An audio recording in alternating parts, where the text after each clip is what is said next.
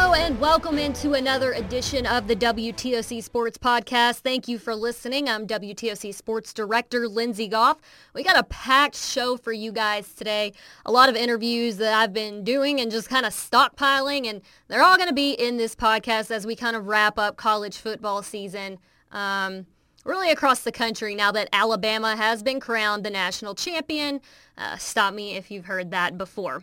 So that's where we'll start. I talked to Pat Forde of Sports Illustrated, and we recapped Georgia's season, Clemson's season, and some of the moves that South Carolina is making uh, as Shane Beamer has been hired and he continues to put his staff together in Columbia. So have a listen to that interview. Start with Georgia.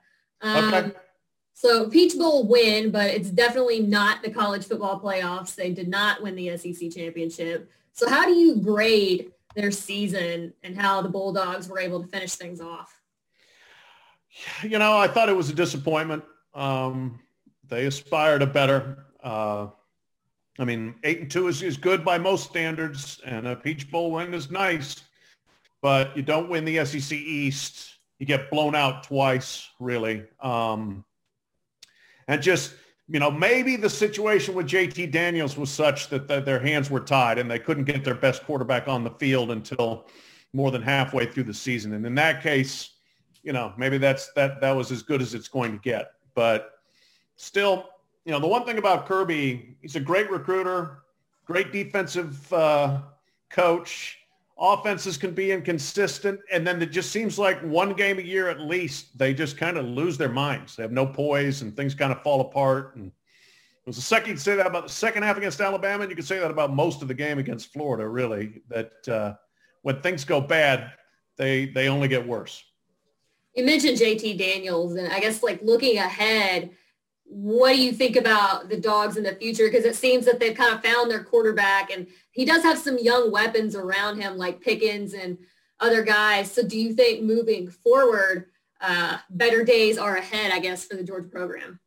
Uh, yeah, I mean, I think that the fans should be really excited. You know, I mean, that's they're recruiting as well as anybody in the country, and yeah, you get next year with Daniels and Pickens and all those running backs, and you know, plug in more fresh talent. And I think they're, you know, I would make them the favorite for the SEC East for next year. Uh, you know, but the thing is eventually like the, the, the expectation, the hope is we win the SEC, we play for a national championship, we win a national championship. So there's still some rungs to go up the ladder. But uh, I think 2021 uh, looks really promising on paper for Georgia. Skip it over to Clemson. Uh, obviously, a loss to Ohio State, a pretty embarrassing loss, frankly, uh, in the college football playoffs. Um, how do you reflect back on their season? Yeah, I mean, that was a shocking loss. I mean, the way that came to be, just to be absolutely run out. Um, and apparently, like Clemson's great everywhere but New Orleans. Superdome is not their place. They lost, obviously, to LSU there pretty handily, and then just getting blown out in a game that I thought they were going to win. Um, you know, it's funny. They get the seven nothing lead, uh, and then seven seven, and Trevor Lawrence misses a throw that looked like it could be a, a, a breaker. You know, it could be 14-7. Then they score, and it could have been 21 to seven. And you wonder if things might have played out a little differently after that, but that's not what happened. Then you had the James Skalski targeting call. Um, which was a good call. Was the correct call. And credit to Justin Fields for coming back from that hit because that was brutal. Uh, but it just seemed like everything snowballed on Clemson after that. And that was, that was shocking to see. Um, you know, and I think you look at their season and the level they've attained is, you know, we go to the playoff and we win national titles and they, they didn't complete the mission. And now you lose the best quarterback you've ever had in Trevor Lawrence. That's no, no disrespect to Deshaun Watson, but I think Trevor Lawrence is going to be even better. Uh, and you might feel like you missed an opportunity only winning one national title with him, but everybody else yeah. would take one national title anytime. Yeah, speaking as a Kentucky graduate, I would take that. But um, uh, South Carolina made some coaching changes. They've hired Shane Beamer. Uh, what do you think about the future for the Gamecocks program? Uh, very much wait and see. You know, Shane Beamer may be great, but we don't know. He's never coached a game. He's, you know, he's got nice bloodlines. He's worked in some good places with some good people. Uh, he's a super personable guy. You know, he uh, he will win the backslap, uh, you know, in the press conference and all that stuff. But well, you know, we have no idea how good he's going to be as a head coach, and we don't, we don't have the full extent of the staff he's going to put together and what that's going to look like. Um, you know, this was a very expensive move made after I thought a very bad hire of Will Muschamp and then an even worse contract extension of Will Muschamp. And so South Carolina's put itself in an expensive hole here. And frankly, they're, they're, you're in a conference where it's just hard if you're South Carolina. Now there's players in that area. And there's, you know, they, they have talent, but Georgia, Florida, you know, uh, they're not going away. And so, you know, getting, getting past being the third best team in the SEC East is hard to do. I don't know when we'll see it. Any thoughts on uh, Kevin Harris really quick? He's from our area. Um, he was one of the few bright spots, I think, for South Carolina this season. Yeah, no, uh, did a great job. Um, you know, that's for South Carolina. You know, you're you're kind of looking around for the for the bright spots and, and where they might be and who they might be, and uh, he was one of them for sure. I mean, played extremely well. I'm just I'm calling up his game log here. I mean, yeah, 243 against. Uh, Mississippi 210 against Kentucky. He had some phenomenal games there. Um, he's a, you know, he's the kind of player that you, you hope you can build around and, and kind of make an offense around him, uh, keep you in games as opposed to having to throw it 50 times a game and, and maybe playing from behind. So great season for him. All right. Well, I'll let you get back to your column and uh, thank you for your time today. Hey, my pleasure, Lindsay. Thank you.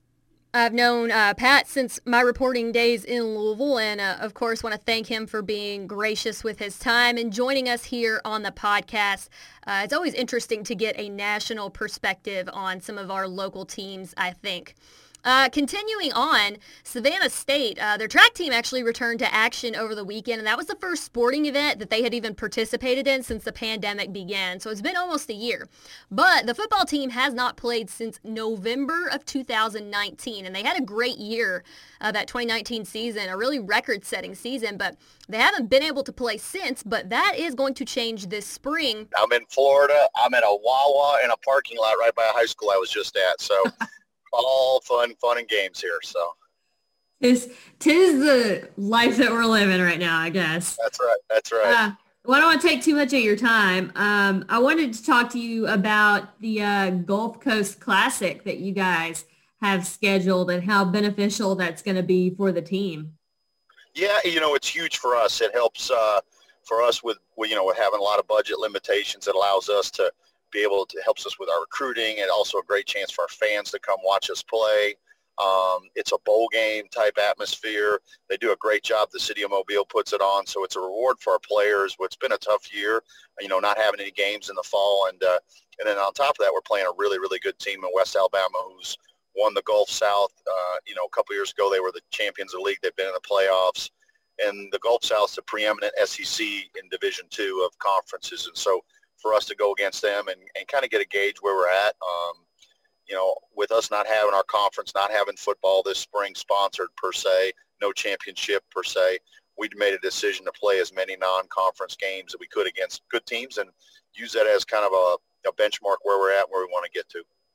Will you all still have regular spring football practice like you would normally have? Well, yes and no. Um, we're basically so the schedule be this. We'll, we'll they're coming back next Friday. We'll start lifting, conditioning. Um, they've been doing that at home. You know, we finished right at the very last day of the semester. We finished up, so they've been pretty much at it. This is July for us now in our brain, which is a little weird to say that, but we'll lift for a couple weeks, and then we'll have signing day. And the following week, the 8th of February, will be our first day. We'll have training camp for basically the month of February. Um, we'll we'll play West Florida on the 6th of March, and then we'll play these guys on the 13th, and uh, and then we'll have a home game on the 27th. So um, we've got that tentatively going. You know, things can always change. The goalpost moves a lot on this, but uh, our guys have done a tremendous job um, with with COVID as far as testing and just been. We've had just they've done an awesome job. Much. I mean, I think our school as a whole. I think anticipating versus what it's been. It's, it's been a blessing. It's and it's I've been very thankful and appreciative of what the guys have done. And so February will be a full month of training, and then we'll go play a game. So we'll go from there. So uh, we'll go right from recruiting to having games, which will be fun and weird at the same time. I was to ask, you guys haven't played like an actual game since November 2019, right? Yeah, I, you know, we had an orange and blue game against ourselves on the 19th of November. That's and that was full live tackle, everything. Um, but that's you know truly against another opponent. That's been November of 2019. So it's a it's a long lull. And to be blunt with you, our, you know our guys have missed the competition, and you know it was hard to sit there and watch everybody else play. And I know they're excited to get back on the field. And you know guys sending you know messages, videos, ready to go, and excited. So hopefully we'll have great weather. And, um, you know, for the our fans to go to Mobile is a great place. Ladd Peebles is a giant stadium. That's really a, a great place to play a game. I've been there many times. Has it been tough keeping them motivated and focused and you know, there is a light at the end of the tunnel. We just don't know where exactly it is, but kind of keeping them focused on like eyes on the prize kind of thing it's been very much like a Bill Murray movie like Groundhog Day. You know, get up, practice, and normally at the end of that, there's a reward for a game, and or it's like making a meal and never getting to eat it. So um, I think you know, to their credit, they did a good job. But truth be told, we've got to play somebody. You know, there needs to be. We don't need to go a full almost two years in essence without playing anybody. And uh, I know they're excited, and you know, I gave them the option, and they all wanted to play. So I mean, you know, we could have just practiced and they wanted to play competitive games. So that says a lot about them. And, but the one thing we tried to do, Lindsay, too, was finish our season where we would normally finish spring practice. So we weren't going into late April, May and, and messing up the cycle of getting ready for next fall when there is playoffs. There is a lot more at stake. And uh, so we've condensed the season. And from an injury standpoint, that allow us time to heal, train, and get ready for the fall of 2021. That's what I was going to ask. Is there still hope that there's going to be a normal fall 2021 season? I, I, think what, what happened, I think administrators and, and everybody around the country saw that college football, the guys were able to play games. And I think really Division One was the drive, you know, run on how to do this. And there's some things and kinks to work out. But, um, you know, we were fortunate. We got a lot of time to talk and visit with coaches that, you know, in the Big Ten and the, in the SEC um, and just how they did it. And, and I think yeah, the plan for everybody across college football is 2021, start back in August and be a normal, um, you know, the thought is the vaccine will be fully in society by that point and that the in, in August we'll be back to normal as far as the timelines and stuff. So excited to get somewhat normal this spring and hopefully continue to just ramp up from there. With everything, like there's been COVID, but also with everything that happened this summer as far as like social justice and stuff and – you are a coach at an HBCU. How hard has this been on your players just taking in everything that's happened this year? Well, it's been a rough year. It's been a crazy year. Um, one thing we've tried to do there, Lindsay, since day one is be unified and everything we do, we're, we want to be a positive light in a negative world sometimes. You know, there's not a lot of positive stuff out there. So that's why we've jumped into community service and been involved in so much in the city, just trying to bring some positive things because – you can get bogged down in all the things going wrong in society. And, you know, as a staff and as a program, we, as our, and talking to our leaders, we've tried to just, hey, let's be unified. We know we're here for each other. Let's be positive our community and, and try to do, make good things and, and find the good and stuff rather than the bad. And, and that's just kind of been philosophically what we've done since day one. And it's been tested this fall, but our theme's been find a way and, you know, you got to find a way. That's how life is. You have a guy heading to the Tropical Bowl. How does that assist with recruiting? You know, we've been fortunate. I've been here uh, really a year and a half as a head coach now, and in that time, we've had two guys go the NFL, one to the Browns, and, and the other one, uh, John Wilson, signed with the Seahawks and eventually got cut. And so what's happened now is we've been able to show guys, hey, if you come here, there's opportunities to play in the National Football League. Um, we're in a beautiful city. The scouts want to come here.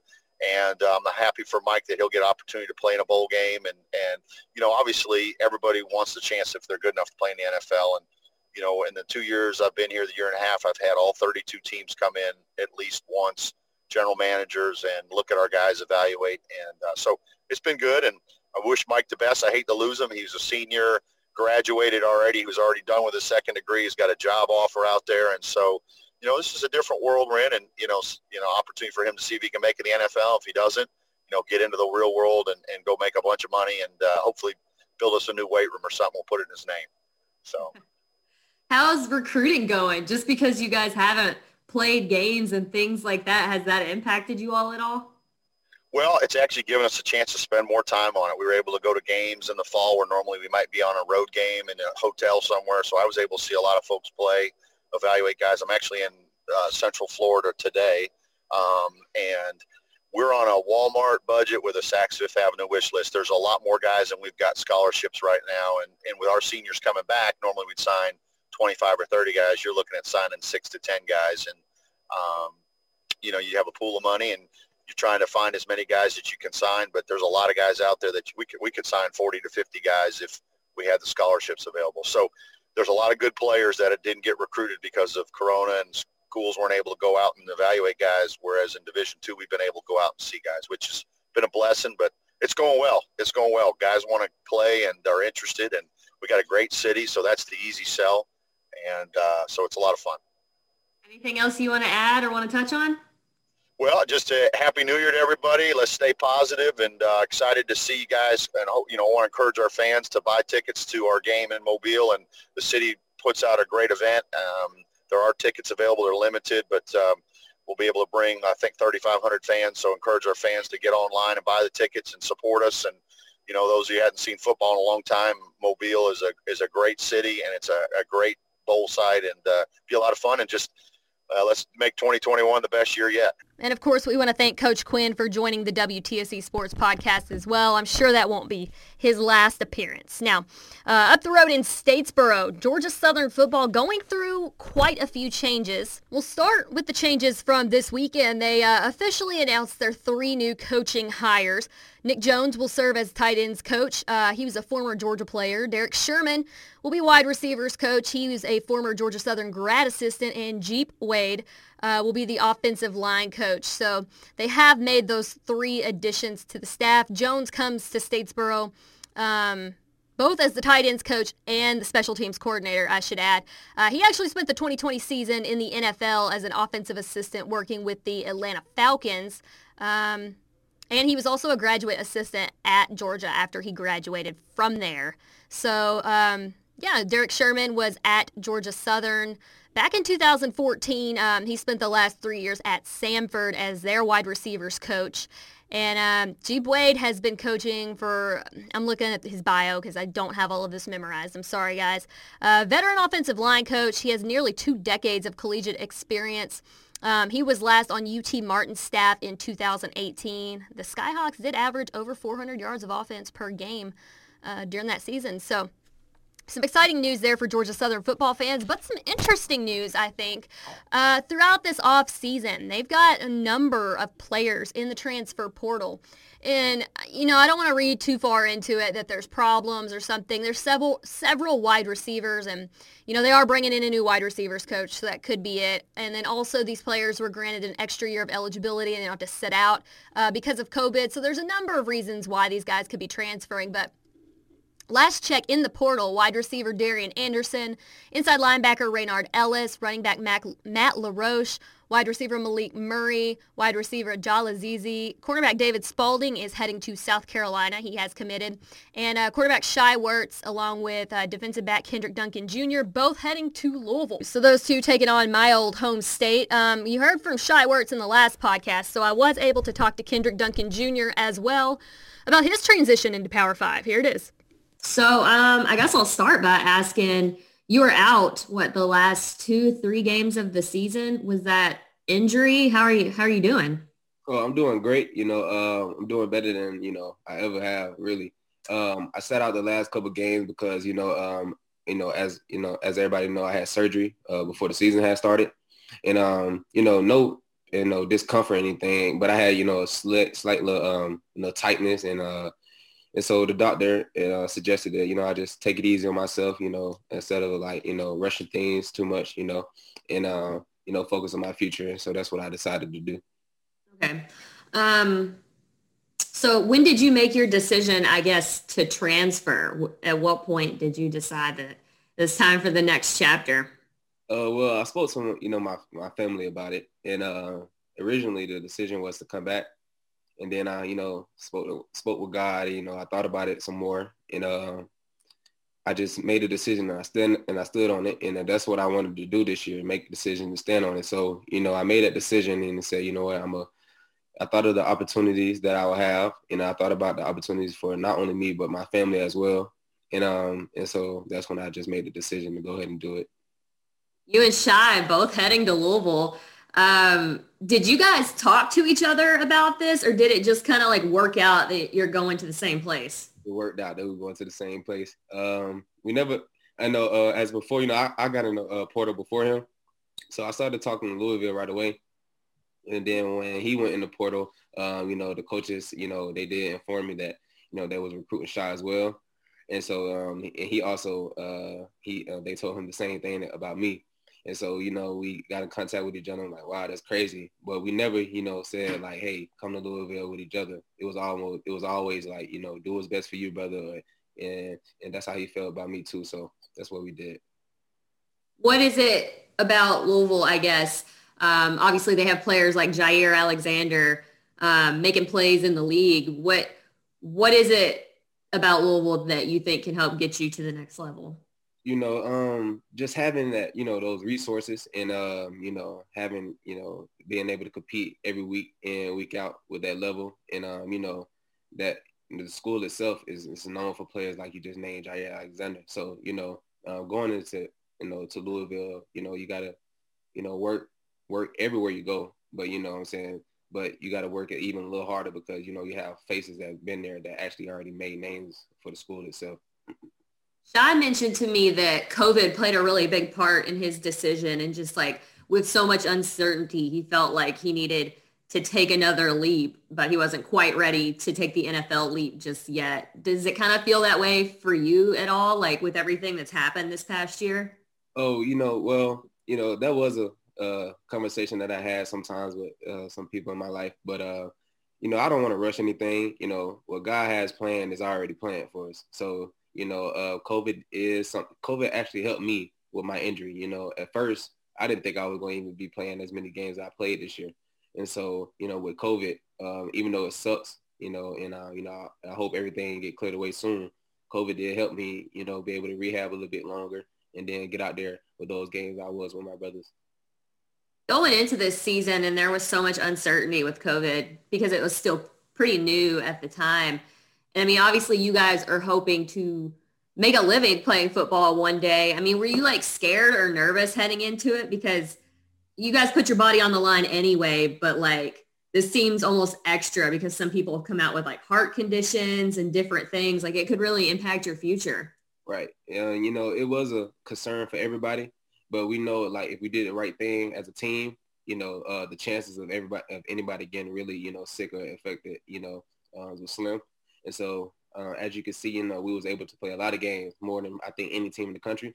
And um, and that just comes from us doing right. You know, our coaches, you know, uh, making sure, you know, we, you know, we did right thing. And then the boys know what they wanted to do. We wanted to play football. So, and they made sure they made that happen too. So are you planning to get to Louisville like this coming semester? Oh yes. Um, I got a report to Louisville by Monday, and uh, so I will be heading uh, down to Louisville real soon. That's a quick decision. Yes. You know, uh, that's the thing. You know, um, I graduated in December, and so uh, when I knew I hit the portal, I knew I had the chance to be able to go to a school in the spring, and so that's something I had to, you know, get my mind right and ready for. But I'm ready for, you know, I'm ready for the challenge of something new what do you what do you hope that Eagles fans remember you for? Um, as a you know kid that uh, you know always did right, you know, and uh, always kept a smile on his face no matter what. Um, you know, uh, throughout the ups and downs, you know, I always kept a smile on my face, and um, and you know what people don't see, but I always made sure you know I could help somebody. You know, uh, I wanted to make sure you know I, you can't win a football game with just you know, one person. So I always wanted to make sure I uh, lead in the right way and um, help my brothers in any way I could so everybody could be successful and everybody could be great. What do you take away from your time in Statesboro? you know, um, it just, Statesboro itself is just, you know, lovely. You know, everybody down there is just the bond and, you know, that and connection that everybody has, you know. And being in Statesboro is, is to be honest, like football on on Saturdays in Statesboro is is just what everybody loves. So you know, having that environment and that feeling down there, you know, that's something I can always take away with me. You, did you have Power Five offers coming out of high school? Um, no, I didn't have no Power Five offers coming out of high school. You know, and uh, you know that's something you know an extra motivation I had when I went to Southern. You know, and so when we did play those Power Five schools when I was at Southern, you know, it, I, I played with an extra chip on my shoulder, like you know, let's see what I could do against some Power Five schools. I know Coach Satterfield and Coach Lunsford know each other pretty well. Um, is, did that help, I guess, facilitate that relationship at all, or they just kind of reached out to you on their own? Um, you know, um, they kind of reached out to me on their own, but um, some coaches on the staff do have, you know, a lot of connection with and coaches on the Georgia Southern staff, and um, and that's another thing that I took into play and in making my decision because you know everybody at Georgia Southern on the staff was has been nothing but amazing to me. You know, blessed me. Coach Lunsford gave me the opportunity out of high school. Coach Foster recruited me. Coach Rao, you know, so all those coaches uh, just had a perfect connection with me. And um, so them knowing those coaches at Louisville, you know, probably probably did give them a chance to be able to talk about me. You know what I'm saying? And and that's another thing. I haven't had a chance to look when Satterfield was still at App. Did you did you show out in that game? uh, uh, well, we showed out, you know, uh, we, uh, as a team, we, uh, balled out. We, we, we kind of did our thing down there in Paulson. And, um, but I did have a, you know, my, uh, a pretty good game, decent game for myself. You know, um, it wasn't a great game because, you know, every game you can work on something, but I did, you know, do a little, you know, do a little something, something. And I got my first interception in that game. So he might have remembered that. um, you and Shai going to be roommates? We were roommates, you know, and when he made his decision, he texted me and said, hey, roommate. And that's how I found out he committed. And uh, and that was just a great feeling. You know, uh, the change itself was something, uh, you know, I had to get get ready for. But having somebody down there that's like a brother to me, you know, uh, just even better, you know, because Shaw's a leader. He want to go get it. He got dreams and goals he wanted to chase. And me and him, you know, want the same dreams and goals. So we're going to be able to push each other. Are they recruiting you at the same position? Oh, yes, uh, uh, at safety. Okay, just checking. Um, anything else you want to say or want to add about Georgia Southern? Um, you know, uh, even though my time with Georgia Southern has come to an end, uh, my heart is will forever be with Georgia Southern. You know, GTA, GATA. You know, to to you know, it's forever, and um, I will always remember the memories. And um, I don't want nobody to you know feel like you know I let them down or anyway, or you know just leaving the team because they they're still in my heart. You know, it's just a decision that you know I made. And, um, you know, sometimes in life you take new routes, you get new blessings. And so that's what I'm going to take this um, as. And, and I, you know, I just want to say Georgia Southern, Georgia Southern fans, you know, I love you forever wishing them both the best of luck in the 502 and uh, thanks to kendrick for joining the podcast. Now more from georgia southern. I recently did a wtoc investigates story on the uh, cost to basically have athletics at georgia southern this season how much it's costing them to uh, covid test when they're not making the revenue that they had projected because they can't sell out stadiums and arenas right now um, you can find that full website on W. you can find that full story on WTOC.com under the WTOC Investigates tab. But I was able to uh, have a sit down, well, sit down Zoom interview with new athletic director Jared Benko to kind of get some more insight on what's been going on behind the scenes this season and how they've been able to make it happen and testing and that sort of thing. So um, it's a lot of budget talk. It's not um, X's and O's or anything like that. But I found it interesting because they're going to surpass the million dollar mark on spending here pretty soon um, on COVID testing. So here's Athletic Director Jared Benko about what's kind of been going on behind the scenes at Georgia Southern. Talk to me, I guess, a little bit about how COVID testing within the athletic department is going for you guys, especially since you were able to get through football season and get the full 13 games in. Yeah, I mean, it's it's obviously ratcheted up um, just with more sports coming back. You know, Lindsay, um, you know, right now, uh, as, the Sun Belt continues to try to finalize some spring schedules, for the most part, what we're doing is three testings a week for, for sports in season. Uh, one of those has to be a molecular PCR test and two antigen tests. And then we also have, you know, for example, every student athlete that's coming back or return to play, they have to get a PCR test. And so right now, this week and next week is really heavy on testing for people kind of getting back in the bubble uh, per, per se. And then we have weekly surveillance testing. So answer your question, I mean, you know, football was, was obviously, as you know, was a, a heavy lift in a lot of ways because we didn't know as much about the, um, obviously the virus and whatnot. And now that we know more, it's more, you know, prevention and, and, surveillance. And really, Lindsay, the other thing too we've talked about as a staff and a department is kind of going back as we've done all semester, really hitting it hard on, on reiterating the triple option. And for us, that's washing your hands, wearing a mask, and socially distancing. And so um, I know myself and our staff take it very seriously and, and try to practice and demonstrate what we're, we're talking about to our to our staff and student athletes as well. When you say they're testing three times a week, is that like Monday, Wednesday, Friday, or does it? It just depend? it depends on the competition days because you have to have testing within 72 hours of the game. So it just depends on each day, and that's actually why it's a great example. Like baseball and softball, the schedule still, as an example, is not finalized yet, and so part of when you start the competition mode determines when you start doing your testing. Gotcha. So I was looking at the contract with um, Macon Occupational, and yeah. it was saying one or two times a week they were coming to do testing. So has that contract like been modified, I guess, since that was signed? Well, that's a that's a PCR test, is what you're talking about. So see, the the, the antigen test is is is well, actually our, our athletic trainers and our medical staff here on campus is certified to administer that. Gotcha.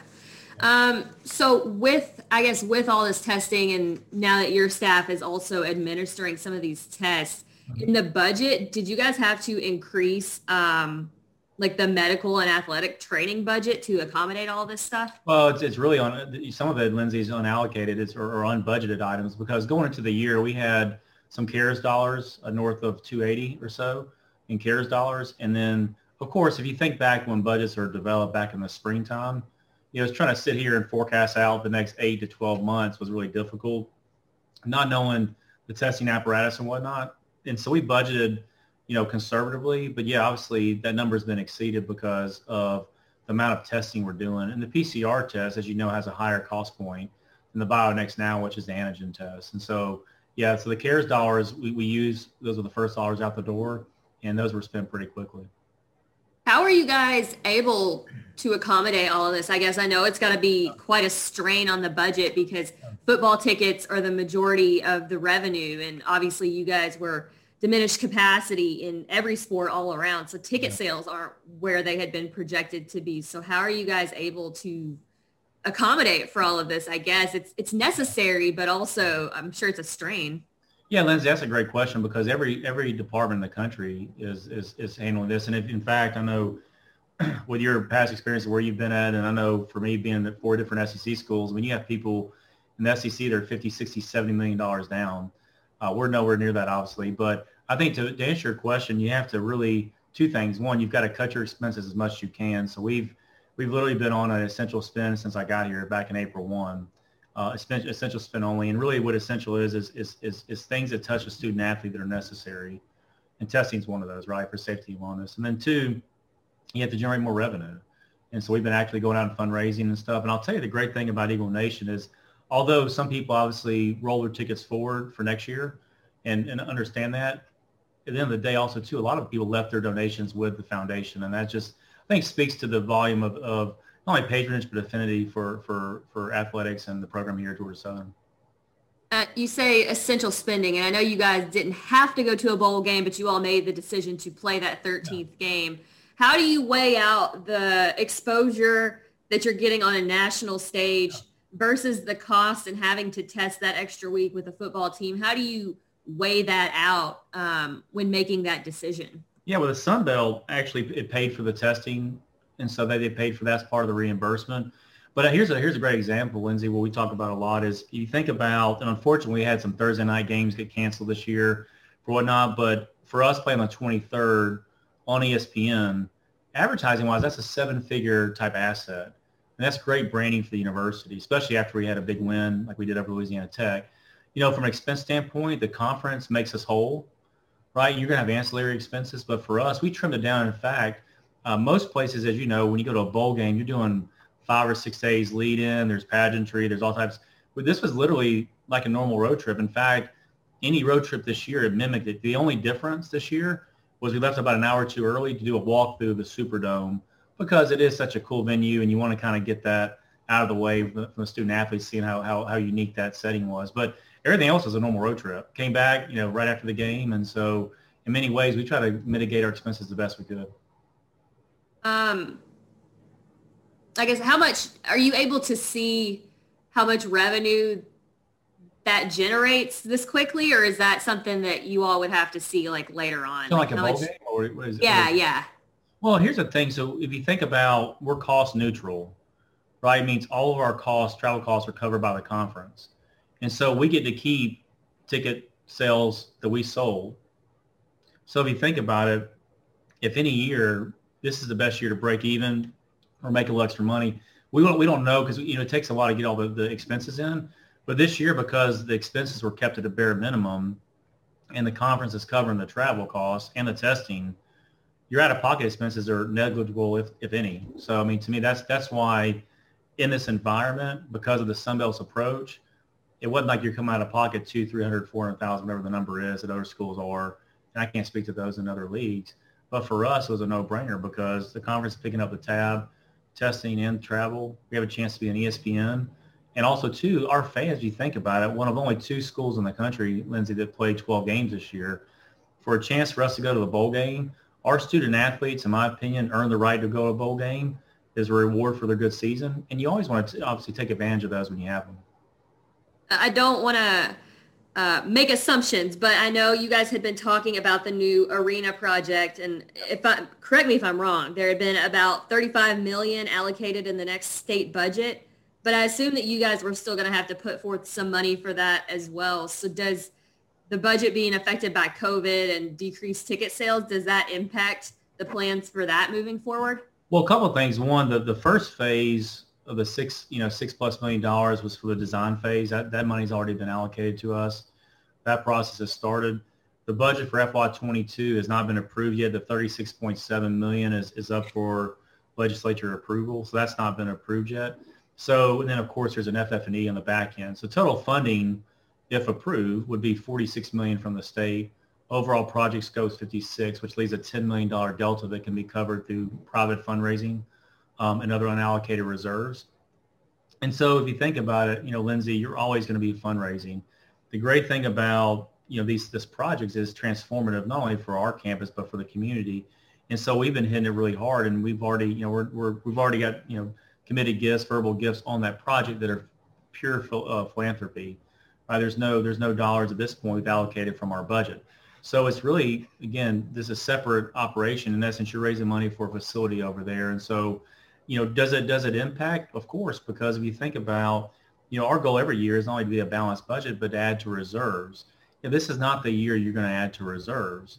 You're trying to get to the year, but obviously once we get to this year, then you have a chance to continue building towards the, the future there. So that's just kind of the, the thought there. So again, I hope that answers your question, but it's a separate fundraising effort because right now we're fundraising, going on the road, talking to people about it. When could that? When could we hear if that passes at the state level? Like, is there an ex- I'm not. Expected? Yeah, I, am not the best. I don't have that information. Okay. I'm sure it's either online or some people I know on campus could help you with that. But I know that's part of the. You know, the legislature just got back in a session, so I don't right. have their schedule of votes and stuff. But that's obviously something that will be talked about you mentioned that you're kind of always fundraising, and that is always, I think, a part of athletics. But have you all had to uptick in that this year and kind of hit it even harder? Well, listen, I, I would tell you we're all in fundraising, right? Because we all represent the university, and so I would tell you we've been very aggressive. You know, even though even though I started in COVID, so I know my timing it's not it's not great, but it's a blessing to be here. But our approach to fundraising is a lot different than it's been years past, in that we we are getting out heavily. And I'll, I'll tell you, Lindsay, I'm really proud of our staff because our staff, we're on track to triple our visits this year. Now, obviously, we're cognizant of, of social distancing and meeting with people if they want to meet, but we are very aggressive regardless because that's how you ultimately drive our vision. And ultimately, there's a correlation between visiting people and donations coming in. And so that was going to be the same whether it's COVID or not. But yeah, I mean, of course, it, you have to, you know, it, it puts a little extra um, attention on fundraising when you know that it's, it's, it's a down year from a revenue standpoint? I guess for you personally, when you envision one day being being taken over an athletic department, this probably isn't what you had in your mind. So does this kind of give you confidence moving forward that if you can steer Georgia Southern through the year of COVID-19 and a global pandemic, that you can probably handle whatever gets thrown at you?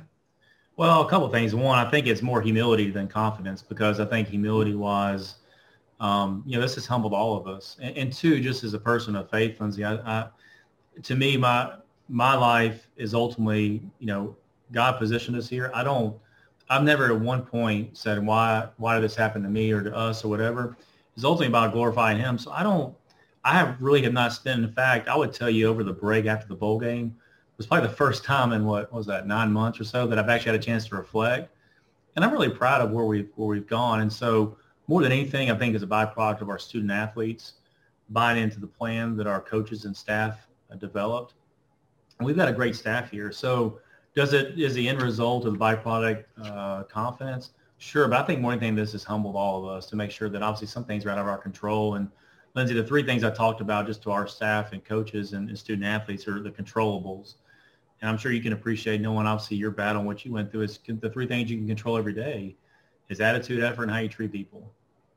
So if we have a great attitude and we treat people well, right, and then ultimately work really hard at what we do, then then then ultimately that's what we have to focus on. On so again, I think um, you know I think uh, probably the next couple months, and the next year, maybe have a chance to reflect back on. But yeah, it's definitely not been what anybody would anticipate, but we're still very blessed at the same time. How proud are you guys of the student athletes because they're really having to like take it upon themselves to be responsible and stay home and that's obviously not the normal yeah. college experience trying to stay at home outside of like practice and class um, and they seem to have done a good job with it how how proud yeah. does that make you guys well super proud because what it means lindsay is we have the right student athletes here and you know it's interesting I, I, before the break i ran into one of our freshmen you know, it was one of our freshman student athletes, and I was talking to her and was asking her. I said, "Well, hey, how's your first semester been? You know, tell me about your, you know, good, bad, and different. I know it's been an unusual year." And she said, "You know what?" She said, "You know, they always say Mr. Benko. Like that's my dad. Just call me Jared, right?" But she said, "Hey, my graduation. I didn't have a graduation really for high school. It was untraditional, and I have an untraditional. But you know what? I love being here. Attitude's great, and so I, I think the thing, Lindsay, that really has stuck with me."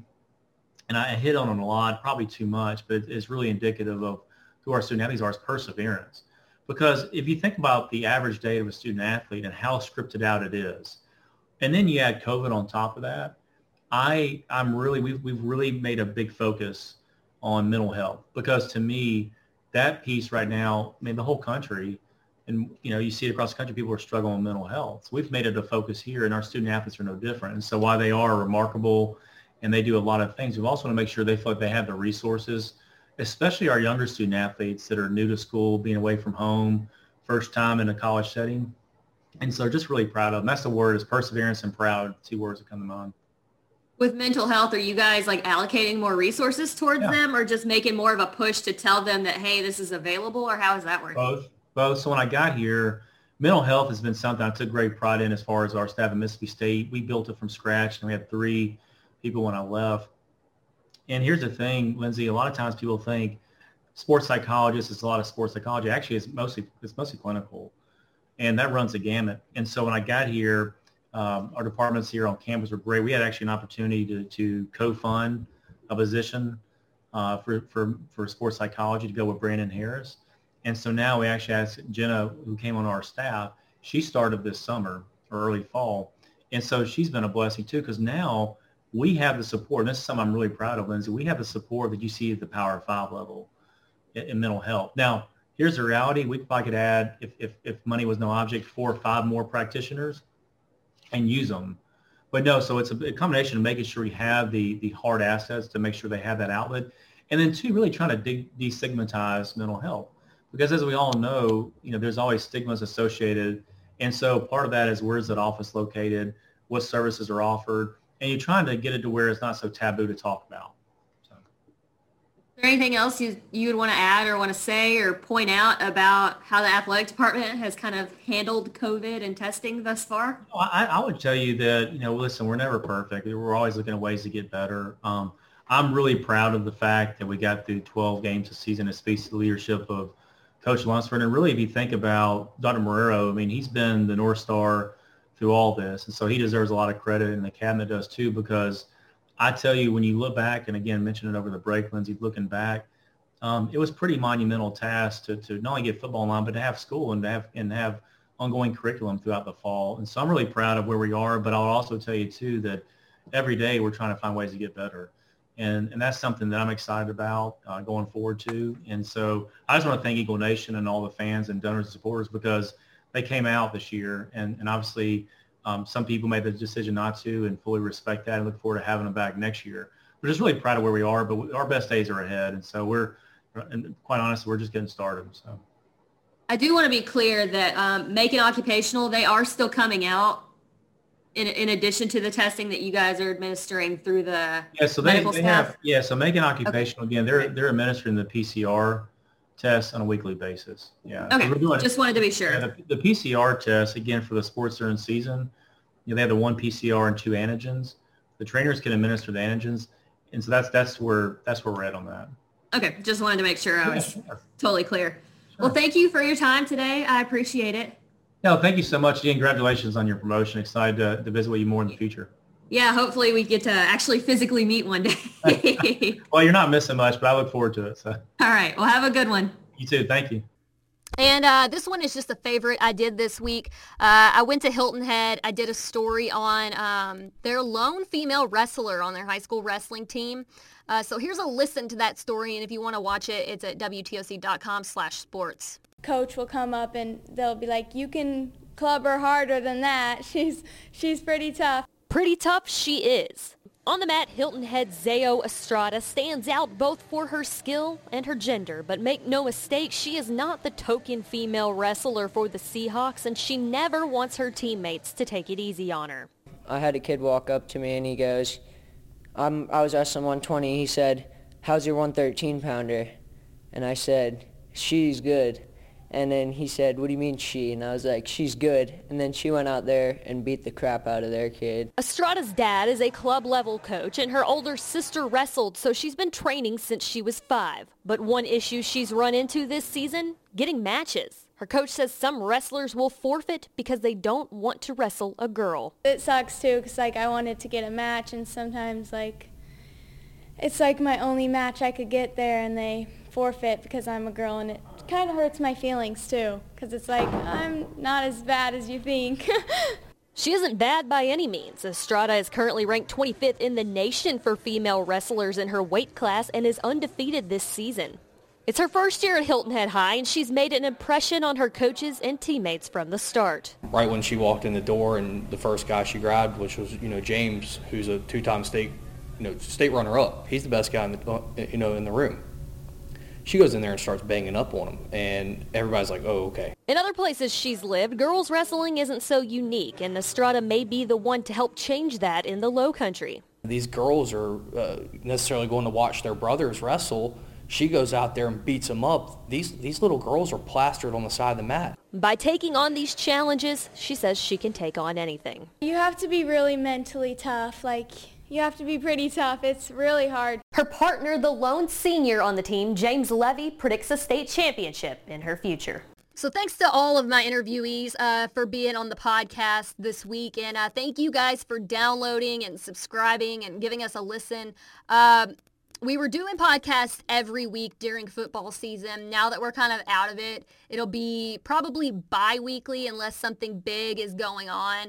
Um, so just look out for us every other Monday, um, or if there's a big event, we'll be there to cover it and we'll have it for you on the podcast. So be sure to stay subscribed and we're going to keep bringing you guys content.